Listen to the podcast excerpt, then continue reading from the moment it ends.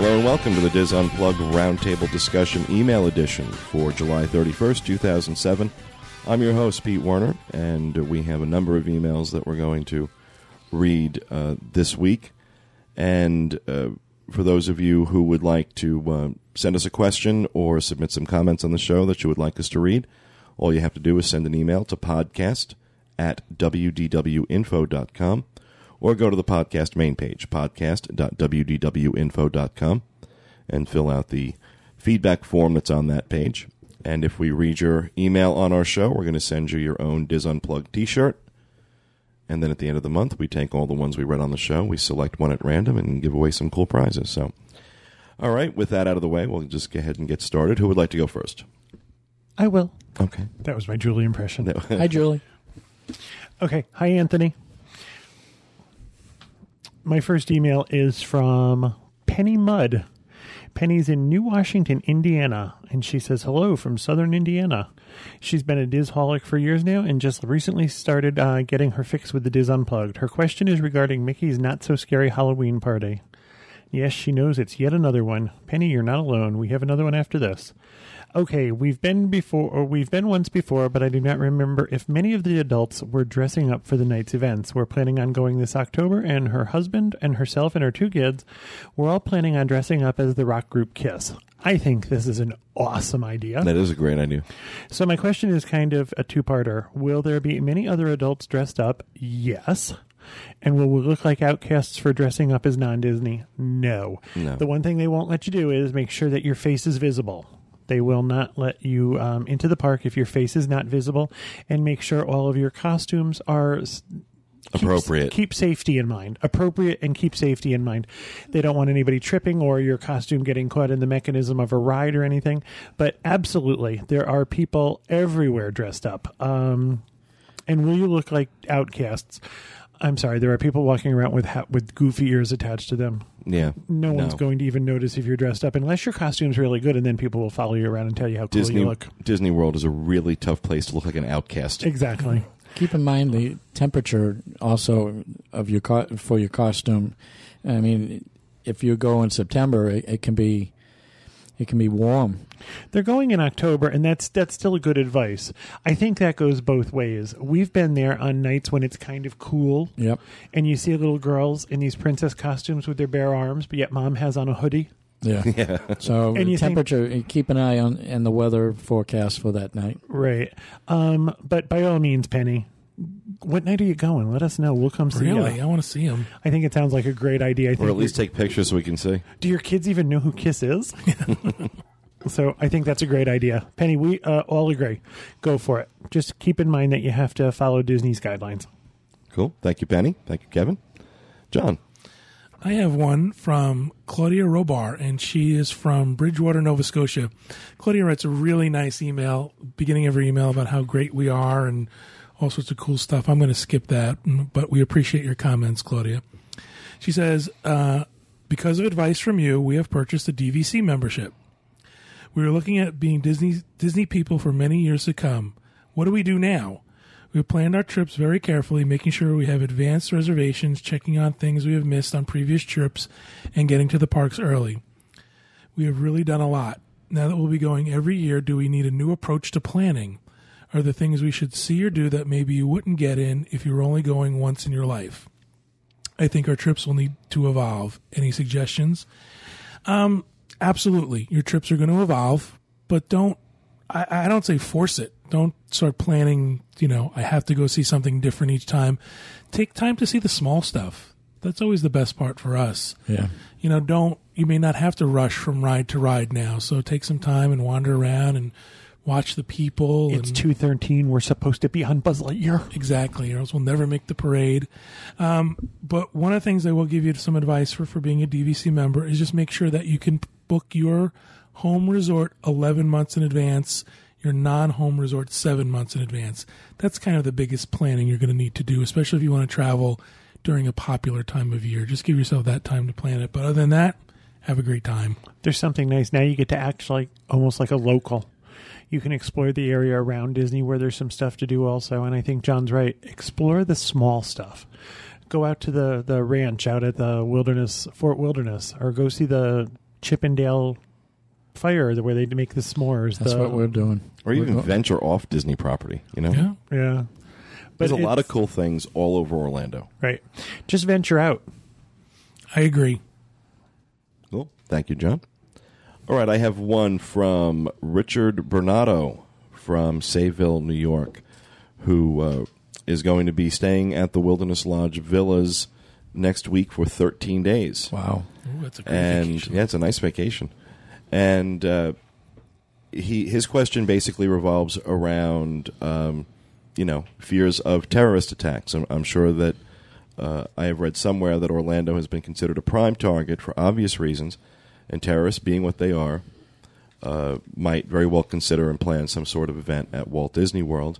And he wants to know what we think of you know Disney's security measures and generally how safe it is for me personally, I think my question on how good their security is, both overt and covert, at the parks in Disney World in general, was answered in the months following 9 11, when, you know, all of a sudden the country was thrust into this whole new security consciousness that we hadn't had before. And when the government was looking at ways to improve security at airports and, and other places where there's a large amount of foot traffic, they went to Disney. They went to Disney to find out what Disney did because they were so good at it. Um, how do you get 20, 30 million people coming through your property every year with the minuscule, in comparison, the minuscule number of issues that they have? uh, you know, we for a couple of weeks there, we were talking about issues at downtown Disney. We were talking about you know gangs and things like that, robberies that were taking place, um, and these are newsworthy because they're rare.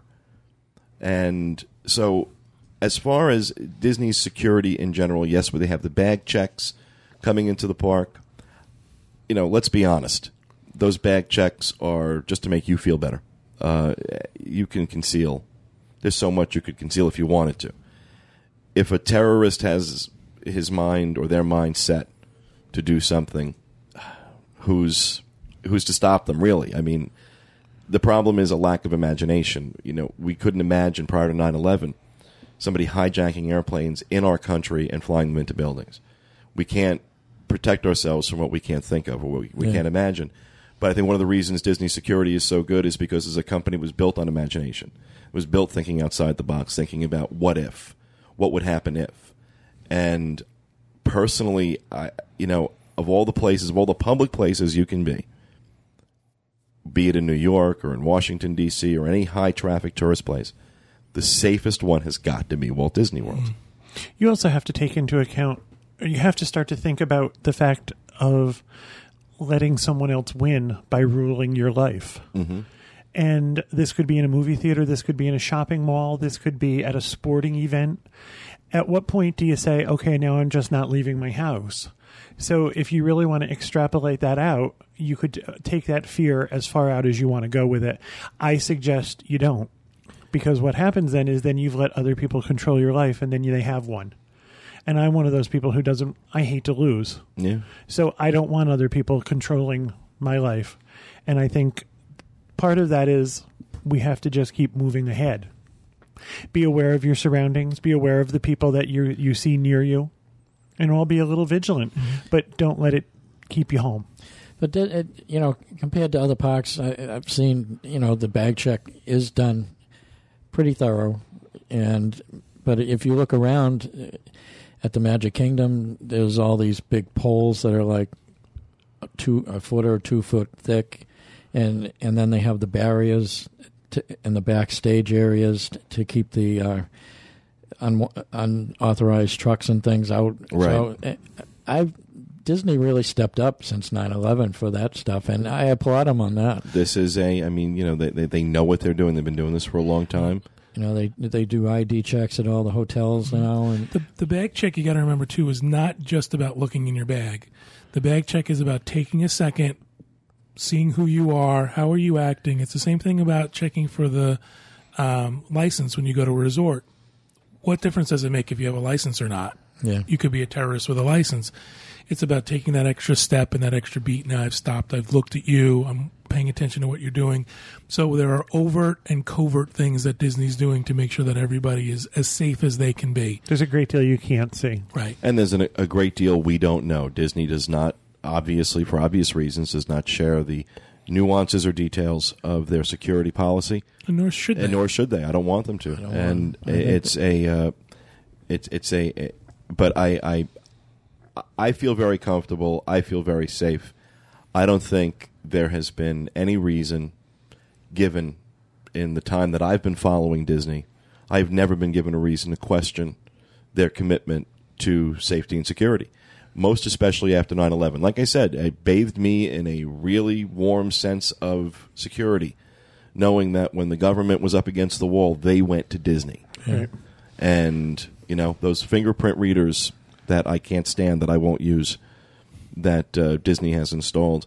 Uh, that technology was developed by the same company that develops uh, security technology for the CIA. So you know Disney's Disney's got something going on. So I, I, I would say I would say uh, it, it's of course as Kevin mentioned, be aware of your surroundings, but you certainly don't let it uh, affect your Yeah. your plans. So hope that answers your question, Richard. And uh, Bob. I have one from I believe it's Stevie Fox, and he's from the UK, and it's about Night of Joy, and they're they're going to be arriving in Disney World the 30th of August until September 13th, and they, he's wondering if the uh, Night of Joy concerts the night they're they're on is going to affect his park experience in the Magic Kingdom, and whether he should avoid it or not, and. I've noticed in the past that it, hasn't affected. I mean, the Night of Joy is event happens at night, and it's a hard ticket event. And uh, during the day, you know, you you can get your experience. If you want to avoid the Magic Kingdom that day, you can do that too because the park does close earlier uh, than uh, a normal time. So The Night of Joy is also not like the Halloween party or the Christmas party. I don't believe they allow people to stay into the park. no, it's a clear- hard ticket yeah, They event, clear the park. and everybody is made to leave, and then they allow people back in. So it's not like an overlap like they do with the two parties. It really is a hard ticket event. So I've never seen, I've never noticed that it affects the daytime crowd. Yeah, but again, you may want to consider on the night of joy to to do another park on that day, uh, only because the park does close early. Uh, other than that, I wouldn't avoid it during the daytime at all. Okay. Thank you, Mr. Varley. But Mr. I do love his question. This is from Sammy in Keller, Texas. Sammy says, uh, I, I assume Sammy is a female because Sammy is ending her, her name with an I. If Sammy, you are not a female, I apologize. Sammy says she brought tickets to Mickey's uh, Halloween party for September 4 September. The park closes at 7 p.m. and Mickey's Halloween party starts at 7 p.m.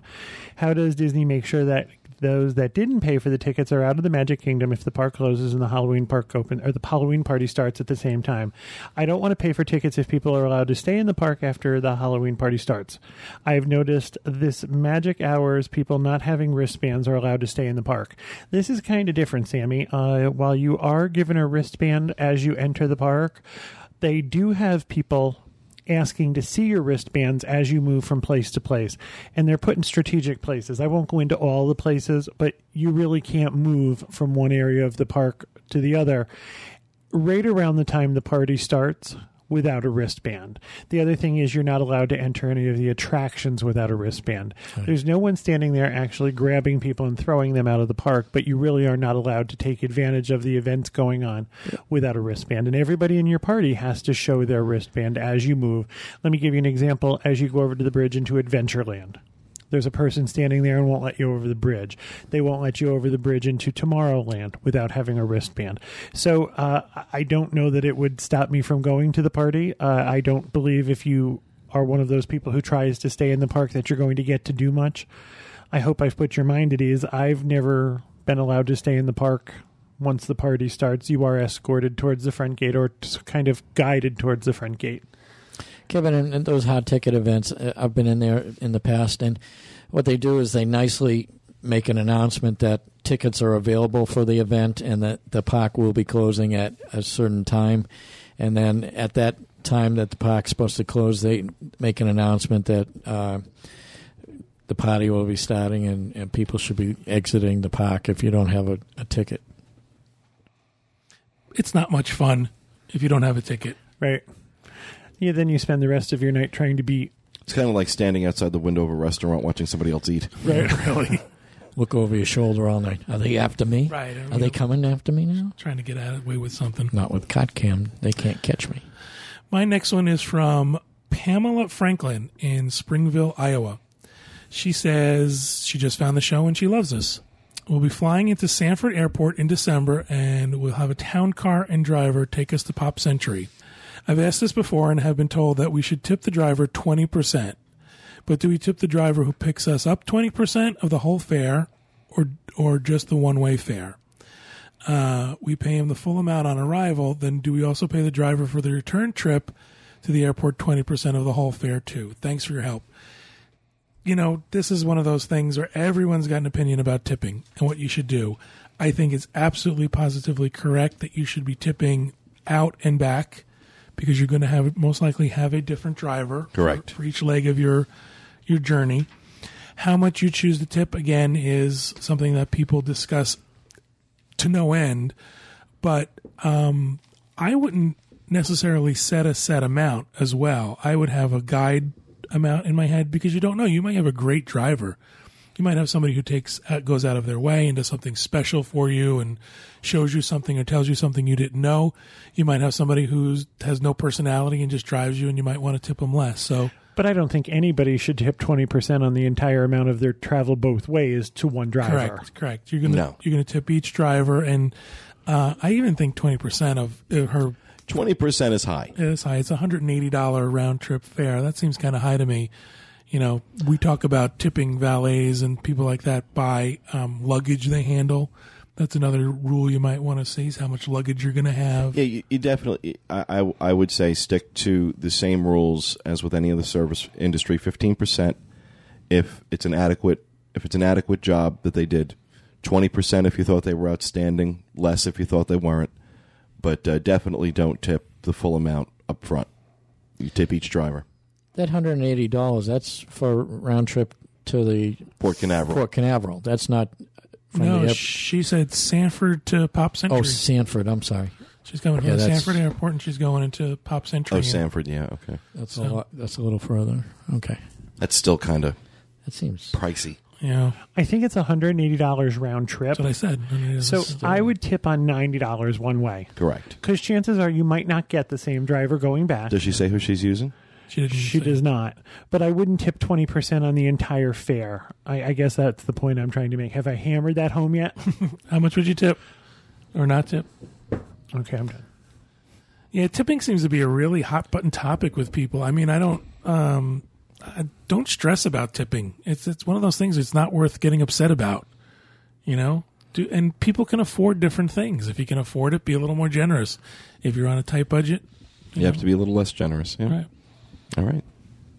Thank you very much, John. All right, I have one here from Art Carter in Phoenix, Arizona. I was wondering if you have ever done a podcast pertaining to get getting a job with Disney and moving to or, the Orlando area. All my life, I've always wanted to do both work for Disney and be near Walt Disney World. I'm now 41 and seriously thinking of doing it. My wife works for a company out here in Phoenix that has an office in Tampa. She can probably transfer to if I can find a job what areas uh, what, are the areas to live in that are nice? How is housing and buying a home? Um, so on and so forth. These are questions that we as orlando locals um, especially orlando locals who work with tourists uh, get asked a lot. And uh, you know i can only speak from from my experience when when i first moved down here nine years ago. And uh, well, I mean, and John had come down here. John and I had moved down here because John had gotten a job with uh, with Disney. So we kind of lived this this dream that you're talking about. It was our dream as well, and you know, it's I can I can tell you, coming from New Jersey, and I love New Jersey. I'm not trashing the Northeast at all. I love love living in Florida. It does have its down its downside. You know, it, we do get hurricanes. Some of the storms in the summer can be a little frightening. Um, but uh, you put up with that for three months, and you've got nine months of spring. Nine months of beautiful and weather. I have not had to scrape ice off my car once since I've moved here. I have not had to shovel snow from in front if of my that house. would ever happen, I would just stay in the house until it all melted. So, you know, it's the kind of thing. It's a, it's a major life change to uproot your entire life, and you know, people will sit and think about it and be like, "Oh, it would be great. It would be great," but taking that plunge, taking that step, and doing it is is really, I think, I can safely speak for John and myself. It was frightening. It was Yeah. frightening to take that, that, that step and uproot your life. And what what's this Yeah. going to be like? We I did that agree. too. I mean, uh, Diana. Diana came. It was an, is a nurse, and you know she didn't have much trouble finding a job down here, but um, we had both sides of it. Uh, Rob and Erin came down two summers ago. Rob, Erin, being your daughter, my daughter You might and want to explain son-in-law. to people who you're talking about Okay, so they so- understand. Stephen Phil. Stephen Phil, but uh, Erin and Rob, uh, my daughter and her husband, came down to try to make it happen down here, and they found the experience wasn't as good as they they wanted, and it wasn't what they expected, and so they went back up to New Jersey, and uh, they're back there. But one of the things, the first thing that reaches out to me for him is his wife's job would be in Tampa, so between Tampa and Orlando, That's a good hour and a half, hour and twenty right? minutes. And if you have traffic, you have to you're going to have to pick some place for her, Uh, yeah, that's an hour. That's an hour plus on I four. right? So you, you got to pick a place between Tampa and and Orlando. That's your starting off point if you're going to do that. So, like before I moved down here, I came down and spent two weeks, and I just drove everywhere and looked at houses and developments and things once I had the area that I wanted. And you really you got to do your homework before you jump into it. I'm going to be the naysayer in this group. Okay. I just I'm going to tell you the downside, and there is a downside. Housing in Orlando up until a couple of years ago was considered reasonable by the rest of Not anymore. the rest of the country. Right. That's changed. Housing in Orlando is very very expensive at this point, especially housing near Disney. If you're looking to have that experience, I think a lot of people think about I'm going to move to Disney and I'm going to go to Disney every day you still have to have life. You still have to do laundry. You still have to go to the grocery store. And it's not cheap to live in this area. And I've known people who have moved here thinking that, you know, I'm going to have that experience and can't afford it. Well, that's what happened to our family, and uh, it, it's really important uh, and hammer at home that they have to look Tampa somewhere between here and Tampa, and and that's the strongest thing. And then Tamper. T A M P E R. Tamper. Tampa, Tampa, anyway. And even beyond, even beyond, if she didn't get a job in Tampa and was able to work somewhere closer to Disney, um, there's a, uh, there was a different um, commute idea here. I'm trying to figure out how to best put it. In New Jersey, I was okay with going 45 minutes or 50 minutes or an hour a day to work. However, if you're an hour away or that equivalent distance away, some of the roads here, the major roads in Florida, can be a nightmare. Uh-huh. Especially I four. So there's there's that involved in it as well. Well, I can live further away from Disney and get a house that's cheaper or get a bigger house for my money, but you got to take that into consideration as well. The infrastructure in this area is not, I mean, Has not kept up with the growth rate. I think that's exactly what I was trying to say. You guys put it in the words I was trying to come up with is that the roadways and the infrastructure is just not what it is in some other parts of the you have country. to pay, you have to think Orlando's really only 35 years old. Right. yeah. And what's happened is there's been an exponential growth rate in the Orlando area, and the infrastructure has not kept up with that. Everything is very far away, and it can take you an hour to get 20 miles. Yeah, I mean that's where I built my house. I built it out thirty miles outside of Orlando, and it's uh, it's just a little bit further out. But I was able to get a good value on a house, so you want to take that into consideration. Well, he also asks, you know, can I get a job with Walt Disney World that would be better than minimum wage? That really all depends on what your what your background is. yeah. Skill What- level, you know, education level. if you right. are a professional in a field that would you know be utilized by Disney.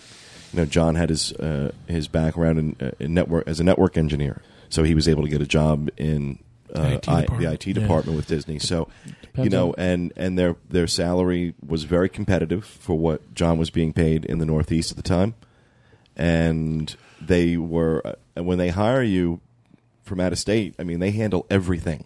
They move you, they fly you out here, they put you up in an apartment, they take care of everything while you're getting settled. They were wonderful to us, absolutely you, wonderful. got to have one of those skilled jobs that they want. but they you have to have it right. They're not going to do that for you if you're you know Looking to sell glow necklaces. no, that's no, not going that ain't going to happen. And happen. also, they have to need your position at the time. I mean, they've outsourced the whole IT department since I've left. Oh, really? Yeah. No, I didn't know that. Yep. The IT department's been outsourced. Disney's always looking for employees, but these are entry level positions that are never going to be salaried, sustainable lifestyle positions.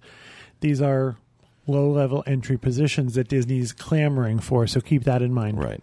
And one other thing is you have to build in the emotional aspect of it too. There's a certain amount of separation anxiety. If your whole family is in another area and you've re- and you've moved here and it's just you and your wife and your and your immediate family, there's that sort of you've lost that support system that goes along with it. Um, there are people who come here who maybe one of the spouses stay home and doesn't go to work every day. And then you got to think about, well, now I've got to build a network of friends and support here in the area. So these are all things to consider. It's not, you know, all living in the Magic Kingdom when you come Well, the the final thing I would point out is that you know when people, when Disney fans, let me be specific, when Disney fans talk about moving to Orlando, they are making that that desire is born out of visiting here on vacation.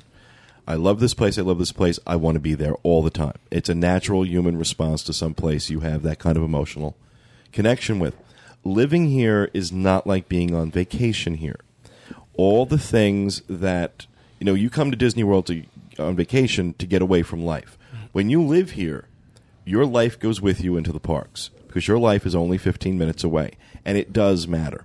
It really does matter, and it makes it, it changes how you look at the parks, how you inter, you know, the, it, it changes everything you have. It doesn't make you love Disney any less, but it just changes how you interact with the product, and you need to keep that in mind. It does make an impact. So, you know, it's a buyer's market in Orlando right now. The houses are expensive, but the prices are coming down on some of them. Um, not as expensive as they were six months ago, um, but they'll get more expensive in two years. The prices aren't going to go down too much, but it's uh, you know quality of life. It's f- fantastic. Um, it's got a pretty good economy going on right now. Crime rate could stand to be a little bit lower. It's not ridiculous, but it's higher than it's been in in a while and uh, you know, generally speaking, I would say the quality of life here is, is awesome. But you know, think it through. It's a major decision. Think about you know what it is. You know, why are you moving here? Are you moving here just to be near Disney World because you think it's going to be kind of like being on vacation all the time? It's not like that because you know we talked about oh you know we're going to go eat in Epcot every night and we're going to go do this all and you know what it doesn't happen. I was just going to say that we're going to walk around World Showcase every night and lose weight. Yeah. Oh, yeah. There were all these plans, and you know, it After just the forty-five minute wa- uh, drive. You know, then your job gets in the way, and you know, house Sleep. cleaning and laundry and Sleep. grocery shopping and everything else gets in the way. So, And then you become a jaded Floridian and it's 110 degrees outside and you think, I'll wait till October. and I hope that answers your question, Art.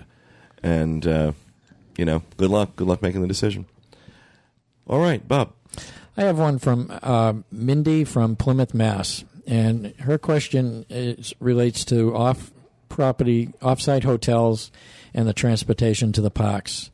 And uh, she says we we've recommended getting a rental car if you're staying off-site. Uh, but she's also heard nightmarish things about the Orlando Walt Disney World area for traffic, which uh, there is some problems there. There is a that is an accurate statement. Nightmare. She, she has the opportunity to stay at a vacation home near Walt Disney World with some friends this December, and she she really doesn't want to be at the mercy of they're going to have a car, and she's asking us whether we recommend her having her own car. Uh, I personally think that she should have her own car. I absolutely would. Orlando is one of the cheapest car rental markets around Yeah. because of the fact that there are so many rentals. You can get a great rate. So yeah, my answer is yes Yeah. too. I mean, off-property hotels, uh, and pretty much most of them have the transportation, and I have to clarify that it's scheduled transportation to the theme park, and it it goes certain times of the day. And my myself personally, I like to go to my car when I'm done. Yeah, unless you are planning the ultimate budget trip, I would not rely or bank on off-property hotel transportation to the parks. I mean, it's great that they offer it. yeah, but, and if, but- in a pinch, it's a nice thing to have. But But I personally feel my time is money. And if I'm standing in a parking lot waiting for a bus at the end of the night, and if I had wanted to go back an hour early, I have to still wait for that bus to show up at nine o'clock. And I may have wanted to go back at eight o'clock. So, waiting for a bus to show up and pick up and, and then take you, and if it's on a, a route that may stop at a couple of hotels, it's all money and time. And I, I value my time. She also mentioned, I believe, she said she was a little skittish about actually driving here in Orlando. That she's been in a different location, Yeah. and should she be fearful of driving in some place she doesn't know? We talked about uh, major roads here in Orlando being a nightmare. Most of these vacation home rental places are convenient to Disney. Yes. Most of them are on a highway that's right outside of Disney, so you're not going to be looking at. Yeah, there'll be traffic, but you're not looking at long drives, a couple miles at the most, getting into the park. So and once, once you're on Disney property, the, the the traffic flows very smoothly. Right. The signage here is I very wish, good. I wish the rest of the world the, the traffic flowed as good as when you're at what Disney. you ha- yeah, what you have to watch is if you are going to be traveling, driving on any of the major arteries, specifically the Florida Turnpike or I four. Those are your two ultimate nightmare roads. If you're going to be on either of those two roads during rush hour, um, it is you, you should expect you have to add anywhere from twenty to twenty minutes to an hour to your travel time because it, I, I, I've had it. I live in downtown Orlando. Um, with I four clear, I can usually make it onto Disney property in about twenty minutes. Yep. I, I've had it happen where on a Friday night at six o'clock, going from downtown Orlando on a Disney property, it took me an hour and a half. Well, to get we've got down there another because it was example. bumper to bumper traffic. You were coming to meet us from you were on Disney property, and we're coming to meet us at Universal. Oh, I remember Oh yeah, that. during- oh, I was stopped in traffic. And how long did it take you? You never got there, and Yeah. it took you. You were in the car for an hour and a half. I and never wouldn't have. got there. I wouldn't have made it. I wouldn't have made it to you in time for the show. But most of those homes and, and hotels are near Disney, and it, it's not as horrific. One an other event. thing: when you're on vacation, you can avoid rush hour. Yes, Yeah, but uh again, it it's more. Of, I control my own destiny. I don't have to stand in a, at, at a driveway. So I hope that answers your question, Mindy. I'm going to follow that up with another question about transportation. Tracy Vandervoort, excuse me, Tracy, I'm sorry, Tracy Vandervoort from Cold Lake, Alberta, Canada, wants to know We're going to Disney in September for two weeks. I would like to know where the closest outlet mall are, are where the, where the closest outlet malls, and about how much would a taxi for five be to go. Also, does it have to be, or does it have a Disney outlet and a Universal outlet? And would it be better to take a taxi from downtown Disney or from Port Orleans Riverside? Tracy, I apologize. I am not that well versed in taxis for five. I don't know what the cost would be to the mall. I would assume that you would be able to get all five people in a taxi for about thirty or forty dollars. you ever see those signs on the side? Five ride for the price of one. Right, but I'm One gonna, of them's on the hood. yeah, exactly. ride for the price of one. One of them's in the luggage rack. And uh, downtown Disney is definitely going to be closer to the outlet malls. There's one of the outlet malls are is not far from the entrance The premium to outlets. Downtown Disney, uh, and it is the premium outlets. There is a Universal and a Disney outlet store there. There's also it's high end outlets. There's some pricey like, places there. Yeah, but it's it's like reason like even the Versace is reasonably priced if that's what you're looking for. It's high end stuff, but they get some awesome, awesome, awesome deals there. I'm of the mind that even outlet priced Versace is kind of pricey, but we have bought Disney stuff there. There's other places too. When was So- the last time you found anything from Versace in your size? I had those sweatbands. really? Um, Shoelaces. really the Versace shoelaces. There's also an outlet at the Lake Buena Vista factory outlets, which is right on don't- 535. I However, so dis- I so don't like them. it's a disappointment. So that's your answer. Yeah, Lake Buena Vista factory stores used to be the only one, the only outlet like r- very close to Disney because Belz is further up. Uh, well, actually, let's talk about that for a second. The Belz outlet, pretty much all of the Belz outlet became the Prime One outlet, It's now Prime One. and they've those have closed. Almost all of the Prime One outlets have closed and have been destroyed and are being rebuilt and will be open within the next couple of months. They expect to have them open in the autumn. September, Right. I thought I saw something for a part of it, and then before December, Right. Yeah. The, the what I w- the point I was making was that Lake Buena Vista factory stores had been the only outlet close to Disney other than Belz, um, which was further up I four until the premium outlets opened, and Yes. the premium outlets just blew Lake Buena Vista factory stores off the map. absolutely. As a ma- you know, I'll tell you the truth. The stores at Lake Buena Vista factory stores, I don't think give you very good deals. I think they're No. mostly ripoffs, and I find all the deals. All, I have never been disappointed shopping at the premium outlets. Okay, I well, go there I'm- all the time. I'm going to disagree with you there a little bit, only because there's not a lot of stuff at the factory, the premium outlets that I need. We actually shop in the Lake Buena Vista factory outlets. There's a Big Dog store, there's a Gap outlet, there's a mm-hmm. Liz Claiborne outlet, and those are places that we shop more often. So th- we do find some good deals there. I have been to the Lake or the uh, premium outlets, but I usually only go for the Disney store and the Universal store. They have good uh, um, sneaker Nike and Right. Reebok outlets there. So Right. So we those are just places that we visit more often. So Right. just a different opinion. Yep. Cool. Thank you very much, Kevin. And I have one more, Pete, and it's from Linda Pennington, and she is in Kokomo, Indiana. She says, I've read where people are taking the towel animals at the Walt Disney World resorts. I thought they were for looks and have enjoyed them. Are you supposed to take them? And I think what she's referring to is the housekeeping people will create little towel animals and leave them on your bed for you to, to come back to the resort to. Yeah, it's like if you leave your uh, sunglasses laying around, they'll put the sunglasses on the towel animal. Do cute things like that. yeah, it's a little scary. It's And very Blair Witch Project. there's a lot of discussion about this. There's actually a really good thread on the podcast board about this where people are going back and forth. And there's some discussion. There's some uh, uh, disagreement. Some people are saying that housekeeping and or management is telling people that it's okay to do this. They're actually encouraging them, saying, "Take this home," or "Why didn't you take this home?" And other people are not getting any information whether it's okay or not.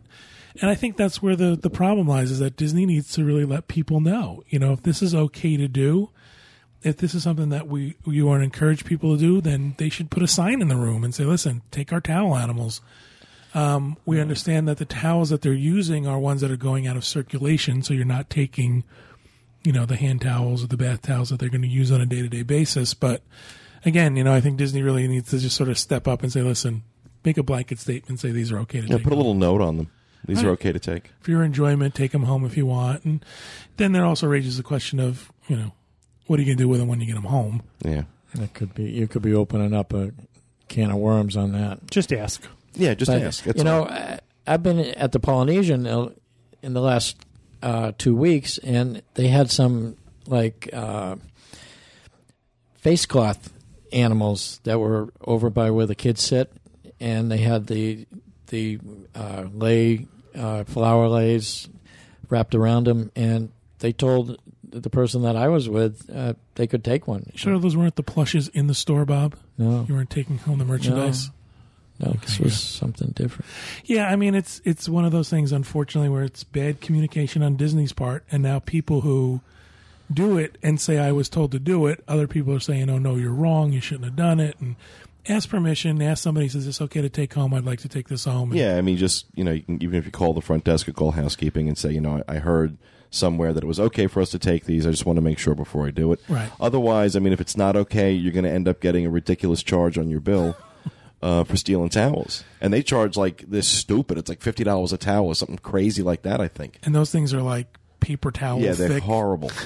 scratchy, and awful. All right. Well, thank you, John. And uh, just want to let everybody know that um, Julie Martin handles uh, getting the T-shirts out to everyone. So those of you whose uh, emails that we read on uh, this week's uh, show And uh, those of you whose emails we read next week, you'll be hearing from Julie after she returns from uh, from vacation. So it's going to be a couple of weeks. Just want to make sure you're you're aware of that. So we don't want to screw up Julie's system. She's got this down to a science. I so don't want to touch that. none of us want to go near it. Really. Don't touch it. So the only thing that I'll, I'll make sure that our uh, our prize winner this month gets her twenty five dollar gift certificate. I'll take care of that. But uh, outside of that, that will do it for our show this week. We hope you enjoyed listening. And I will be obnoxious and make one more reminder to everyone to please go out to podcastawards.com and give a vote for us uh, today and each day between now and August 11th in the best travel category. And we appreciate your support. And we will be back with you again next Tuesday with another edition of the Dis Unplugged Roundtable. You have a great week.